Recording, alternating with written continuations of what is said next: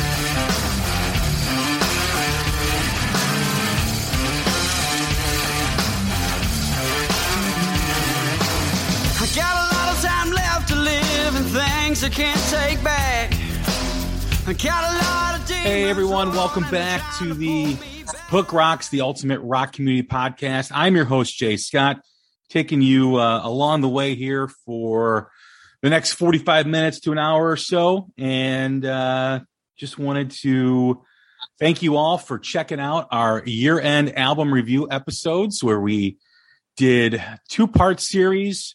We did our top 30 we had over almost six hours of discussion on 160 albums um, outside of the top 30. We had some contributions from our friends in the Groove Council. We also had Don Jameson, Matt Wake, and Pete Dankelson offer their slots as well. But uh, thank you for listening. I hope you appreciate all the new music that's out in 2021, all the new bands. There's no excuse to say you can't find new music because it's pretty much laid out all there in that episode. So check it out. Once again, we are part of the Pantheon Podcast Network, a great network of music related podcasts. Something for everyone. Everyone's music taste is on Pantheon Podcast. I always mention some of my friends who've been on the show, like Tom and Zeus from Shout Out Loudcast, the number one Kiss podcast, Martin Popoff, the rock historian, Mistress Carrie out in Boston. Ron and Esty, Vinny Appice, and Carmine Appice on the Hanging and Banging podcast, as well as Baco on Cobras and Fire. So check those out as well as all the others. You can find them at pantheonpodcast.com and on social media on Twitter and Facebook at Pantheon Pods. You can follow the Hook Rocks wherever you do podcast. Um, on any podcast platform, don't forget to set your app to automatic download so you get all the latest episodes. And you can also go back through the catalog. We've got 329 episodes. So go check that out. Uh, something for everyone. New music spotlights, music commentary, legacy artists. So please, uh, please give us a, uh, a listen. You can also find us on Twitter at Pantheon Pods as well as Facebook. And we'd like to welcome in our next guest to a, another new music spotlight, a band that uh, I absolutely love. And uh, I hope at some point I was supposed to see them with Jared James Nichols in Braidwood, Illinois, but unfortunately, Jared had an accident, broke his arm. I was disappointed because I'm like, oh, I get to see both these bands that I had not seen yet. Uh, hopefully, they do come back, but I'd, I'd like to welcome TJ Lyle from the Georgia Thunderbolts. What's going on, TJ? How are you? Hey, man, how are you? I'm great. I'm doing wonderful. Awesome. Awesome. Thanks for doing this. I appreciate it. Like I said, big fan of the band, big fan of the album. Can we get a witness? And uh, looking forward to talking more about it with you. I appreciate that, man. Thank you so much. Yeah, I wish we could have. It actually would have been our first time, our second time to Illinois if uh, Jared hadn't got hurt. And we were like, we were really looking forward to that, man. That would, it, we made such great friends with that guy on that tour. Gosh, what a cool dude. Yeah, Jared's a, a great guy. I had him on a couple months ago, and we talked about it. I guess he slipped and he, you know, broke uh, the arm like in two places or something like that, and Yeah, you know, man, something like crazy. Up top and oh god, I don't know, but it was it was rough, man. It was it Yeah. was a big pain. We're all scared for him. Well, hopefully, you guys get back to Chicago at some point. Oh um, yeah, 2022. I, th- I think there's some stuff on the dates uh, on the books, so uh, hopefully we'll be headed that way soon. I think one of the last ones we had was uh, at Lafayette's. Uh, was that where was that? At? No, it was in uh, it was south south side of Chicago. It was down around that area with Black Stone Cherry, uh, Cherry, and that was uh, it was a really cool area. I just can't remember the name of it. Was it near Uh, like the St. Louis area? Uh, it was a little more. Yeah, I think it was actually. It was Okay. a little downtown strip. We weren't very far. Okay. Yeah. I mean, people forget how close St. Louis is to the border of Illinois, but it's way down south. It's like four and a half hours from Chicago. When we played in Wisconsin, I didn't realize how close Wisconsin was to Chicago. That blew my mind. Yeah. It's like an hour and 10 minutes, hour and 20 minutes. It's pretty crazy. Yeah, I was like, I was like, oh, it's gonna take forever. And then I woke up and I was like, whoa, it's been like thirty minutes. I was like, this is crazy. Yeah.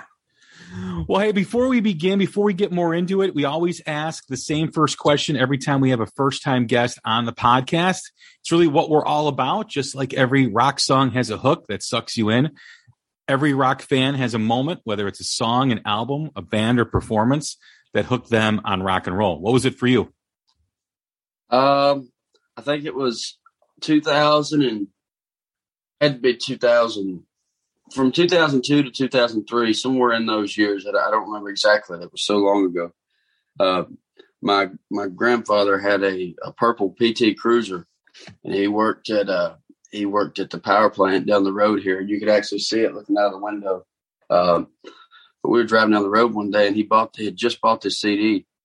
Uh, it was um, Live Bullet, Bob Seger, and that was my first uh, first like knowledgeable experience of being like, this is freaking awesome. I mean, it, it started in with uh, Nutbush City Limits, and from there on, it was just like a driving force the whole entire time. And I was like, I was still a kid, man. I was like, God, this is amazing. You know, it changed. It really changed my life forever. That's interesting because two things on that. Number one, uh, I had an uncle who recently passed, and I was talking to my cousins about him, and he was always into Creedence, Seger, the Eagles, and you know that kind of sound, Jackson Browne. And I remember going down because he lived in California. I remember he was driving me down to my grandma's in, in Palm Springs, and he put on "Against the Wind" by Bob Oh, Seger, and he really was in the Bob Seger, and he talked about how Bob's all you know. Bob Seger always tells a story in his songs. Like you have a, a visual, whether it's Night Moves or Against the Wind or Ramblin' Man or whatever. But as far as that album goes, the the version of Turn the Page is so it- you know it's one of those songs. Every band who's released a live album always has that moment on the album where a song that maybe you overlooked because it just didn't hit you comes alive. Yeah, no pun because it- intended. That song becomes the driving force of that. yeah, Yeah, I, I know exactly what you're saying. It's happened to us plenty of times. Like we have some songs we don't play on the record, but we'll break it down and play it live. And it'll just like time will stand still. You know, it, it's just one of those things. and it you know it makes sense now because you guys did a cover song of Night Moves. You know, kind of Yeah. just you know sitting down and and you got the beatbox and you guys are just doing it. It was an incredible, incredible version of it. Uh, Thank just you. absolutely loved it. So you know that makes sense now that you're mentioning. You know, the earliest of of, of your influences is is Bob Seger. Yeah, absolutely, man. And we also we did we do this song. Um, it's actually written by uh, Frankie Miller. Uh, he's from uh, Scotland. You know, he's a he's a big guy. He was a big guy over in Scotland, but him and uh, Bob Seger were actually friends. And um, he wrote the song called "I Ain't Got No Money," and we we actually do "I Ain't Got No Money" in our live set. And if you haven't heard that, you need to check that that uh, that that original song out by Frankie Miller. He's unreal. I mean, that's where that's where I feel a lot of those guys learned how to sing, like Rod Stewart and uh, you know, like Paul Rodgers and all that. They really got that swing from man. It was like if you've ever seen the old movie Shampoo from the early seventies. Yeah, wasn't that with Warren Beatty? Yes. That style of clothes that he's wearing, that come from Frankie Miller. Okay. the the and like it was like the the English big white pirate shirt, and it, and it was like, but still it was like the leather uh, biker jacket, you know, and the hair, you know, it was it was so cool. It was so cool. But yeah, we do. I ain't got no money, and it's just the place comes alive when we do it, man. It's so cool. You know, I can tell the the influence on Seger that he has on your writing style too as well. You know, there's a lot of similar patterns as to way he, you know, writes. When when you're writing a song, you know, are you do you want to tell a story? Are you are you singing about something personal, observation, you know, thoughts, point of view? Where do you get your your motivation to write? Um, I normally get my motivation from you know things that I've, I've I, I that I may have personally gone through, or or things that I hear people talk about, or sometimes you know I just want to tell a story, uh, you know, a positive story, and just I just I go swimming in my mind, and it's just a big, you know, ever changing circle. I read a good bit these days, and and I think that that helps out a lot. You know, I read a lot about about you know like history and you know and i read a lot about like stories and stories of times gone and stuff like that. Like uh, uh oh, what is that book i have? It's uh on the road again. Um gosh i can't think of his name. I got the book somewhere but anyways it's it, it was a book actually mentioned in a van morrison song. Um but i can't remember uh it's it, jack kerouac. That's it uh, on the road again, and it talks about like all the beatniks, the beatnik era and stuff. And I'm reading that now, and it, it, I just get a lot of stories from stuff like that. And you know, people I hear talking, and sometimes somebody will just say a cool word, and they have no idea what they just said, and I'm like, that's really cool. I'm going to steal that. yeah, yeah. So when when you're writing and you're, you know coming up with the lyrics and, and and speaking you know through the song what is that process like for you? You know, how do you develop how do you develop a song? Well, I normally develop a song by, you know, I, I'll sit and I'll write a story, and I, I, the way I, I'll tell you exactly the way I do it. I'll sit and this is I'm, I'm talking to you right where I write. So I sit and I, I'll write down, you know, I'll, I'll just start writing the story of like a daily habit or something that I've done before or something like I said that you know I've heard before, and I'll just go through that and I'll sing it over and over and over until I feel like I have a cool enough melody before I ever even pick up an instrument. So I, I am singing over and over and over, and then sometimes I'm I'm singing in a key, and I'll have to you know change the guitar to what I'm singing to, and sometimes I have to change it to what the guitar wants me to do but I'll go over and over and over singing that. I actually learned that from uh, from uh, Jackson Browne. I was watching a documentary one time of Jackson Browne, and he said, I think he played Doctor My Eyes over every morning from 7 a.m. when he was living in Echo Park. Every morning from 7 a.m. to, oh, shoot, what was it? it was some crazy hours. He just sang it over and over and over the first verse until he felt like he was ready to move on to the course. And that's kind of the same thing I do. I just want to make sure that the words are so universal and so relatable and so and, and as positive as they can be. And I just want to make sure it's right before I present it to anybody.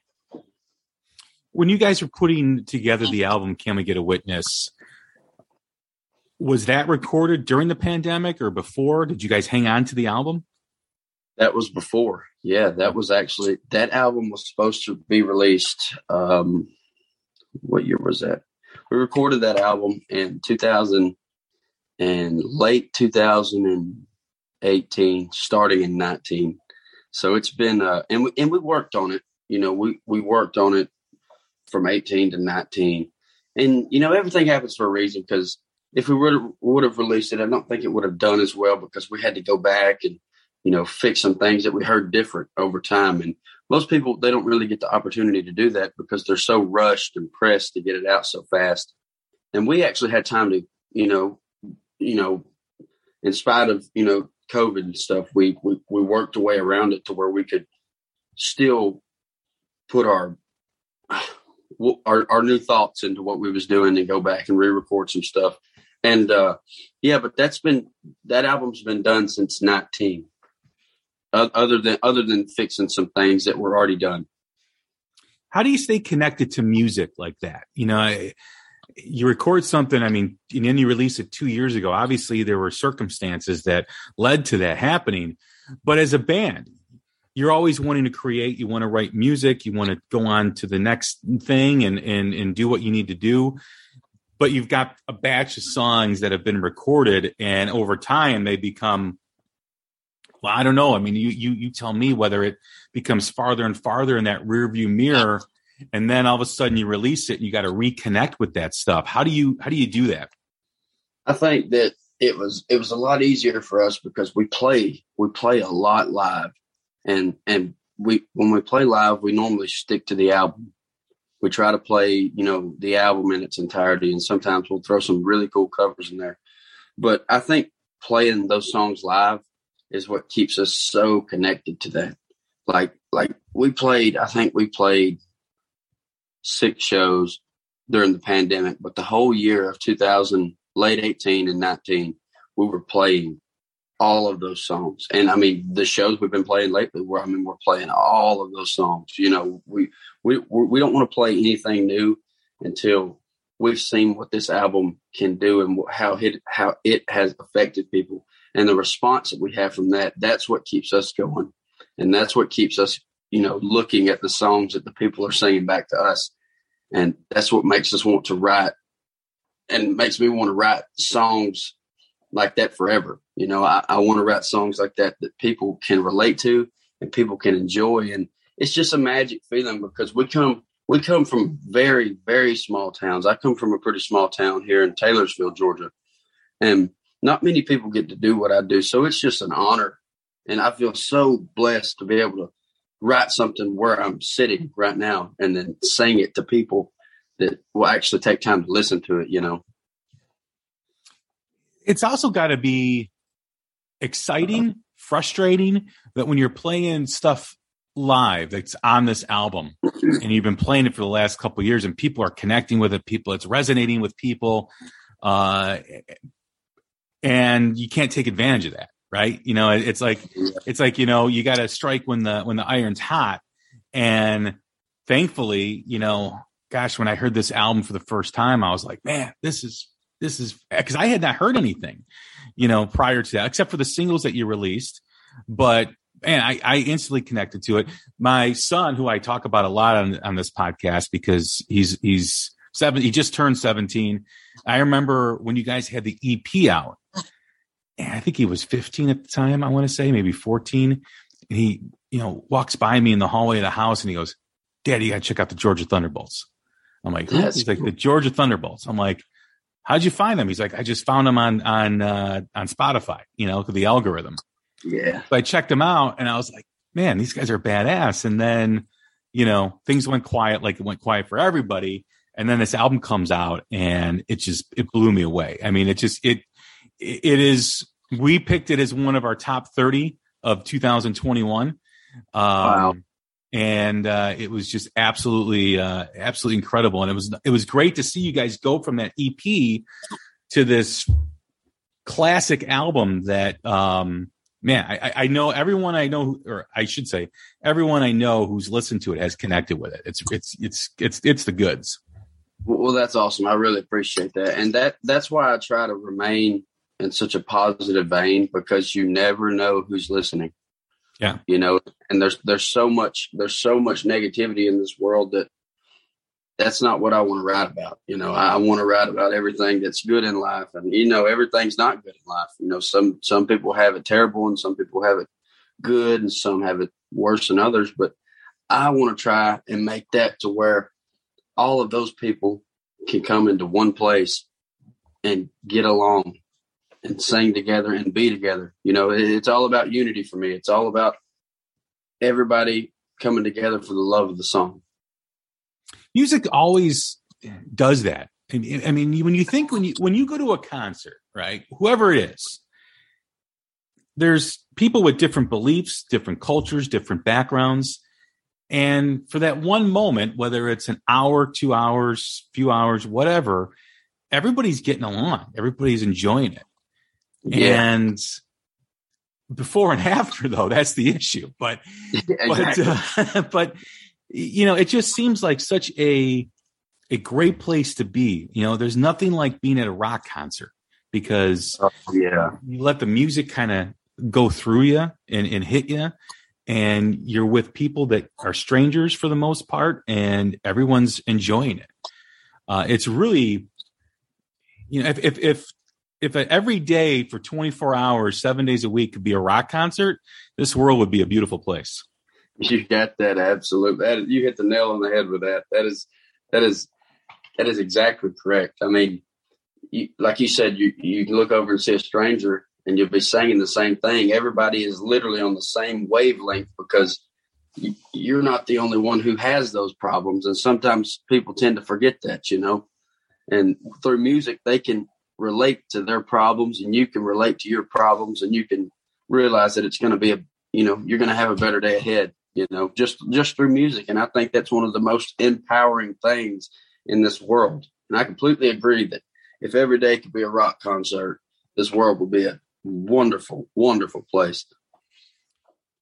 As far as the band and you know with this album and recording it when you guys were writing it recording it and sitting on it did you feel that this was a great album? I mean there's always that anxiety of man i don't know if it's going to people are going to like it or whatever but you know how did you how did you stay positive about this music when you're reflecting on something a year or two years after it's recorded and that's a really hard thing to do with as much as I write and stuff. You know, I'm I'm constantly writing and trying to grow as a writer and you know stuff like that. But we stayed positive, and we we had you know we were optimistic. We really were because the, the music scene started to change a little bit.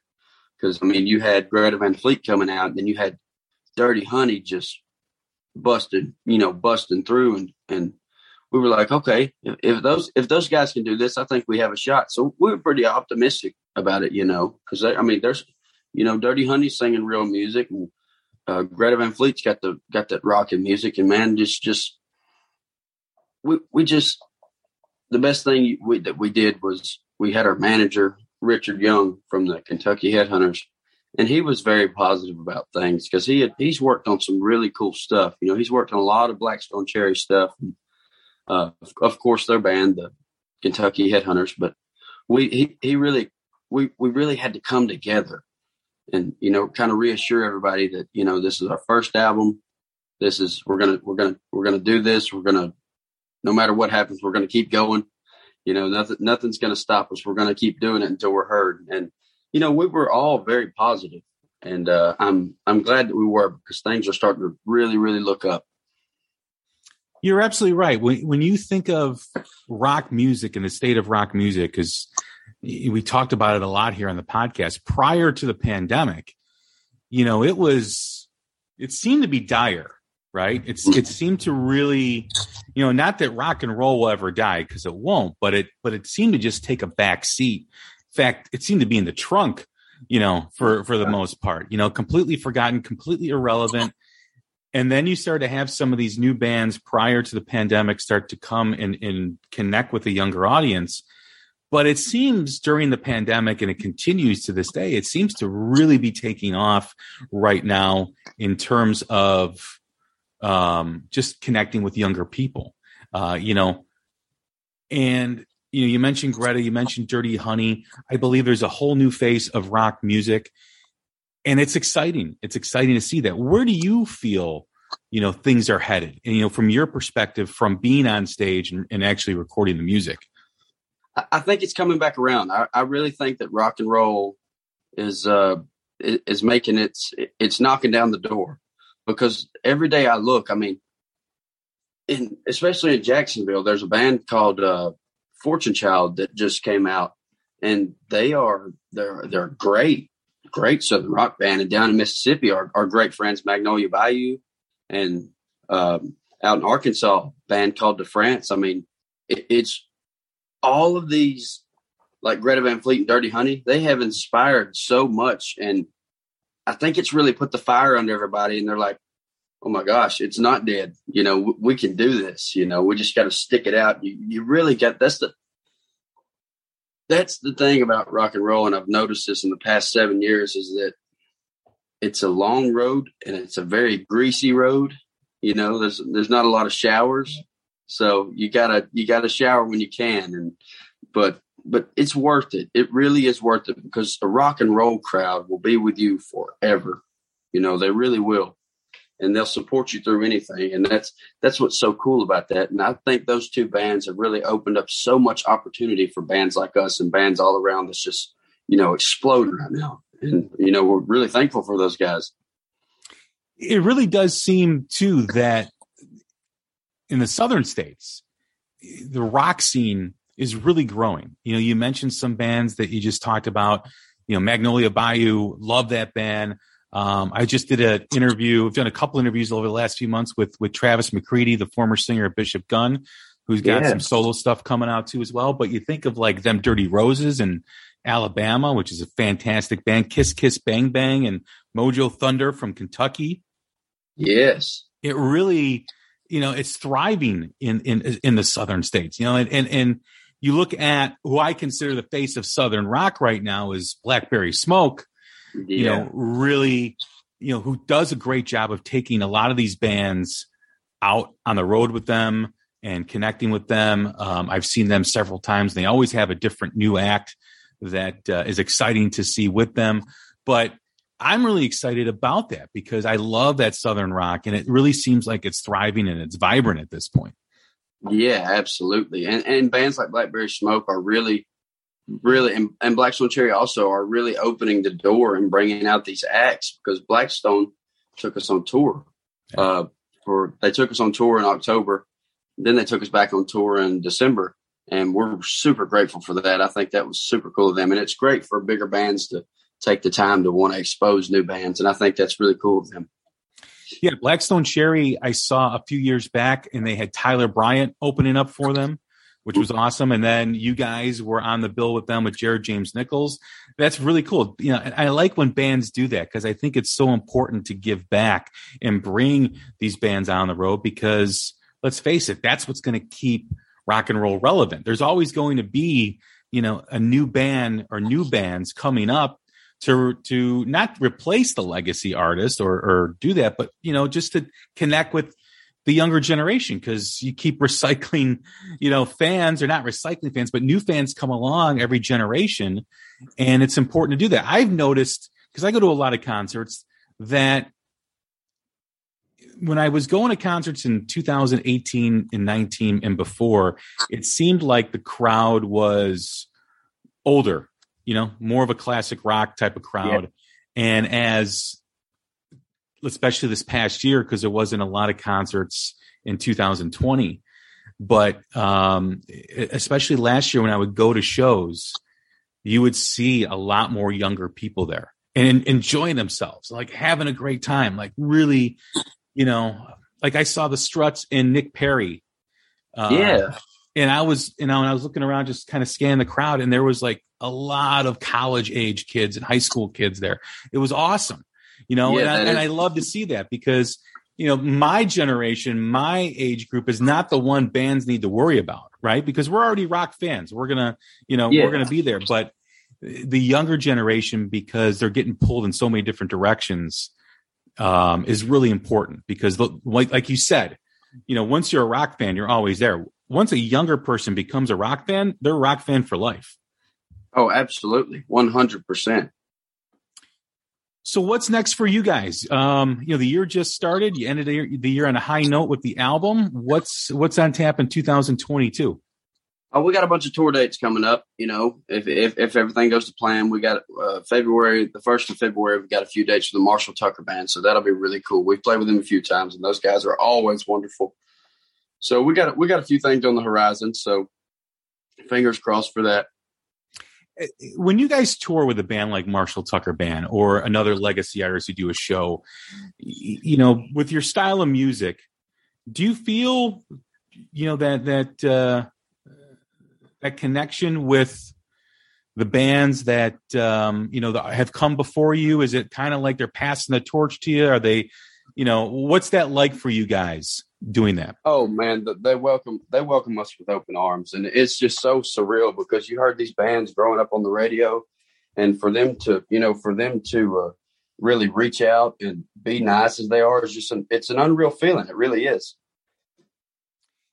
One of the things that's pretty common with a lot of bands because there was such a long time in between layoffs is, you know, they they recorded a lot of material, and the idea is for a lot of them is that hey, you know, we basically lost a year or close to it playing for people that you know we're going to release this album. We've got more music that we can do either with an EP or another album. So we're able to stay on the road. Is is that your perspective too, or are you still kind of creating for what's coming next for the band? We're still kind of creating for what's coming next, and and and our thing is we want to release as much music as possible. I think that's that's really the goal, so we can you know we can reach that audience and we can reach that younger audience, and I really think that the only way to do that is through shows and through music because I mean, radio is really not what it used to be for rock and roll. And the way that we can reach those people is if we're out playing and releasing music all the time. When you think of connecting to a, a fan, a new fan that's out there, a fan that hasn't discovered you yet, are you are you looking just to play everywhere? Every show matters.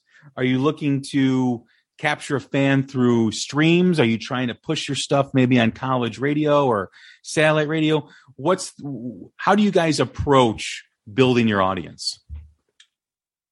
Just well, I know it's kind of been our weakest link so far because we're not the best social media people, but it seems like the the younger people interact so much more with um, social media, and that that's what we really have to push for is is to reach those guys through uh, you know social media and you know like you said playing those college towns and playing those playing on college radio. And like whiskey myers does a great job of that. They are they are on point with that stuff. And you know uh just any way any way possible. Every, yeah yes every show to us matters because we're a live band. And uh, that's just where we that's where we do our thing is on the stage. And that's why it's so hard for us to do the social media thing is because we're we're just so much better in person you know? I think it's also a difficult thing for a young band because you know bef- as you're playing in the garage or basement and local shows and and you know, really just turning it out in terms of just tightening up the sound and developing your sound what what is lost on a, on a lot of young artists and it's not you know their fault is that they they don't realize that once they get to the next level or a couple levels beyond playing in the basement and garage and the local pub is what you just said. You got to start working social media. And for a band who are musicians and people who create like yourself and the rest of you guys that's difficult because it's more it's a completely different approach to what you're doing. You guys are creating you're making music you're you're you're looking forward to the next show and then you got to sit down for however many hours a day and you've got to you know respond to tweets and facebook posts and instagram and tiktok videos or whatever you know platforms you're on that's that's got to be a challenge well i know that's a challenge for a lot of young artists because they're like wait wait a minute I, i'm I just want to make music. Now I got to do this. And it's Absolutely. not that you, and, and it's not that bands mind doing it in terms of connecting with their fans and trying to build their fan base, but it can be a, it can be a difficult transition from that creating, that creating music to now, you know, being a marketing person. Yeah. I mean, it, it is a completely different ball game. And that's what's, and we're learning, you know, we're learning the steps and we're watching the other bands that are wonderful at it. And we're just trying to learn from them as much as we can because they have, they have, they've reached that audience, you know, and we're trying to follow suit and trying to do the same things they do to, to, to try and make our path that way and reach other, reach the younger and the middle age audience because, you know, those are the ones who are probably, you know, in relationships and planning to start their, start their futures with their others. And you know those are the ones who have the kids who will have who will tell their kids about your music. And that's what's so important is for us to reach that audience now. You know we have to reach that audience as quick as possible and get our music to them and just you know hopefully they enjoy it and hopefully they'll share it and hopefully they'll take something away from it that we you know maybe we we've helped them with through our music and that that's that's just so crucial and important. But yes it is a very completely different ball game becoming a market marketing person. That is that is an absolute nightmare. From the band's beginnings you know through the ep to now where have you guys where has georgia thunderbolts grown the most? I think we have grown the most as you know just you know young adults really. I mean our our stage demeanor is a lot more serious. I mean it's fun you know it's really fun but it's not about it's not about the partying for us. It, it's not about the it, it, of course it's about the good times but good times are to be had you know when you're around people you enjoy. Uh, but it's it's it's all about the work and it's all about the message. And i think we've all come to a head and really realized that these past few years is that we want to make an impact on this world and you know try to make it as positive as possible. As far as you know musically and the direction that you're going and you know the writing you know when you think about that first ep with this album and even now you know beyond that because the album was was recorded a couple years ago uh where has the sound evolved with with Georgia Thunderbolts? The sound has evolved into more of a. Uh, it's still us. I mean, we, we, will always have our roots, you know, but the writing even more has, has become even more mature. You know, as like, let's say we were writing about certain things we didn't know much about at the time, and we were just trying to listen to the greats and you know hear what they did. And now we've had those experiences from being out on the road and we can write our own problems you know we can write our own experiences. And i think that's that's really we have grown so much. I mean I, i've started playing piano more and i think that's really cool when you know i've harmonica and piano and i'm kind of picking it up as i as i go along. And you know you couldn't do that overnight and it's just, that's just with time you know and you know, you, you got to really devote yourself to that. But we have learned so much on the road and learned from our mentors, like the guys in Blackberry Smoke and Black Stone Cherry. And, you know, they, they've really, really helped us out a lot. And I think that's, that, that's going to show in the next work of music because it's coming from more of a mature standpoint as, as we're growing, you know, because everybody has to grow. But it, it, it's going to be a more mature standpoint of things you know, it's still going to be the good times. It's still going to be the ups and downs, but you'll always find your way. You know, that, that's pretty much the, the basis of that. When you're writing a song like Lend a Hand or looking for an old friend, do you ever like think to yourself, this is, this is really, really good? Uh, I'd like to think that, but then I turn on the radio and I listen to something like Against the Wind and I'm like, yep, I'm going to quit. I'm going to go back to school. I'm done. No, I've, I know it's a different day and a different age, and it's definitely one of the greatest songs of all time, greatest songwriters of all time. But I just hope for the best. I really do. I do my best to try and, you know, relate to those people. And sometimes those melodies are just so catchy. I'll I'll start singing them throughout the day. I'm like, yeah, this is going to be really good. Somebody's going to enjoy this.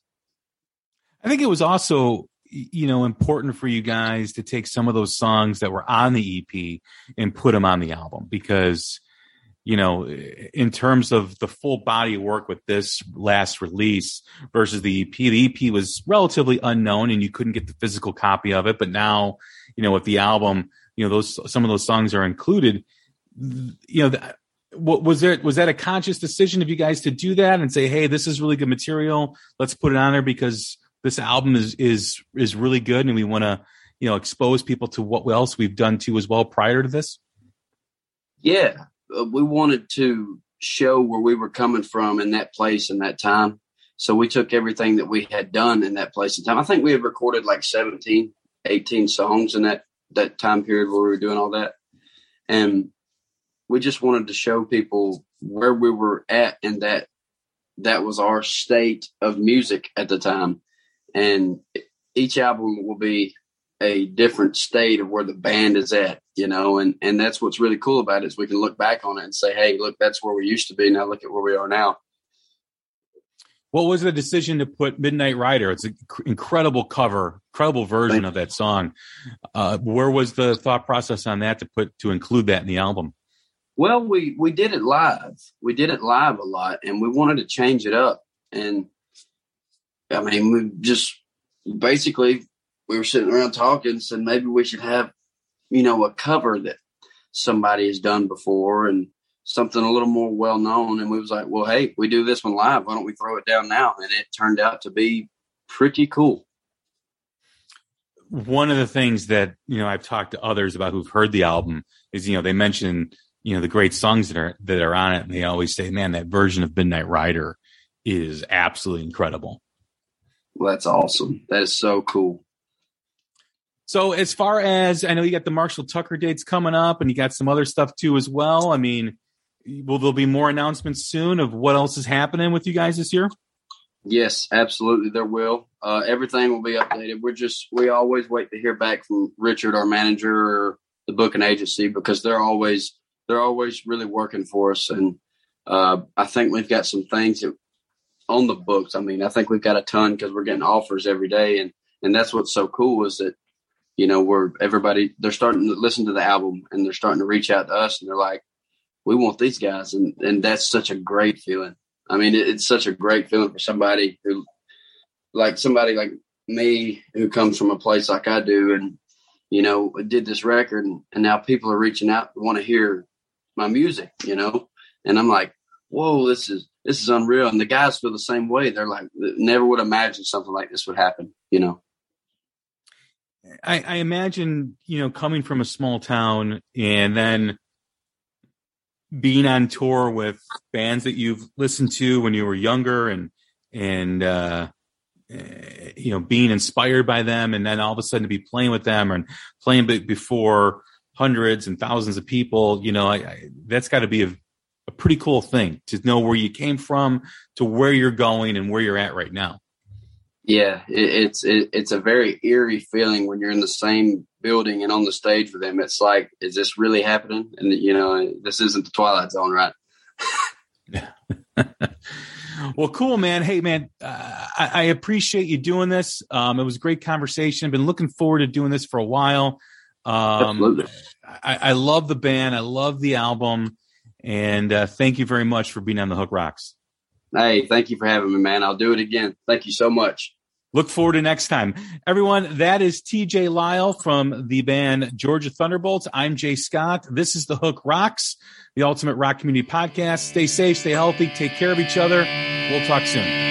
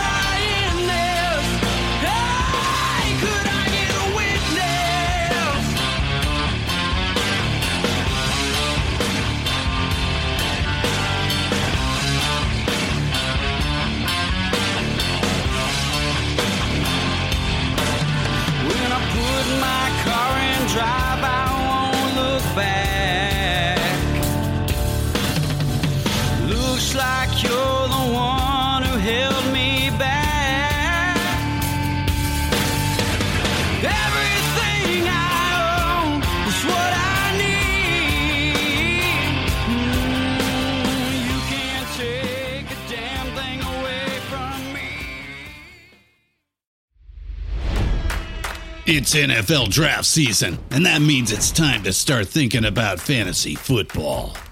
FantasyPoints.com features industry leading experts and prognosticators using proprietary hand charted data to help you score more fantasy points. FantasyPoints.com is the place to go for whatever kind of fantasy football you play. Whether you play fantasy football, daily fantasy sports, or do a little bit of everything, Fantasy Points has the meticulously researched content to guide you to victory. And why wait for the fall? Fantasy Points also covers the new spring football league, the UFL. Join the guru, John Hansen, Scott Barrett, Joe Dolan, and other massive names in the fantasy football universe with an exclusive offer. Use code Pantheon for 15% off any fantasy points package, including the all in package, with access to every article, tool, and data nugget that Fantasy Points has to offer. That's fantasypoints.com and code Pantheon for 15% off at Fantasy Points. Fantasypoints.com. Code Pantheon. Score more fantasy points.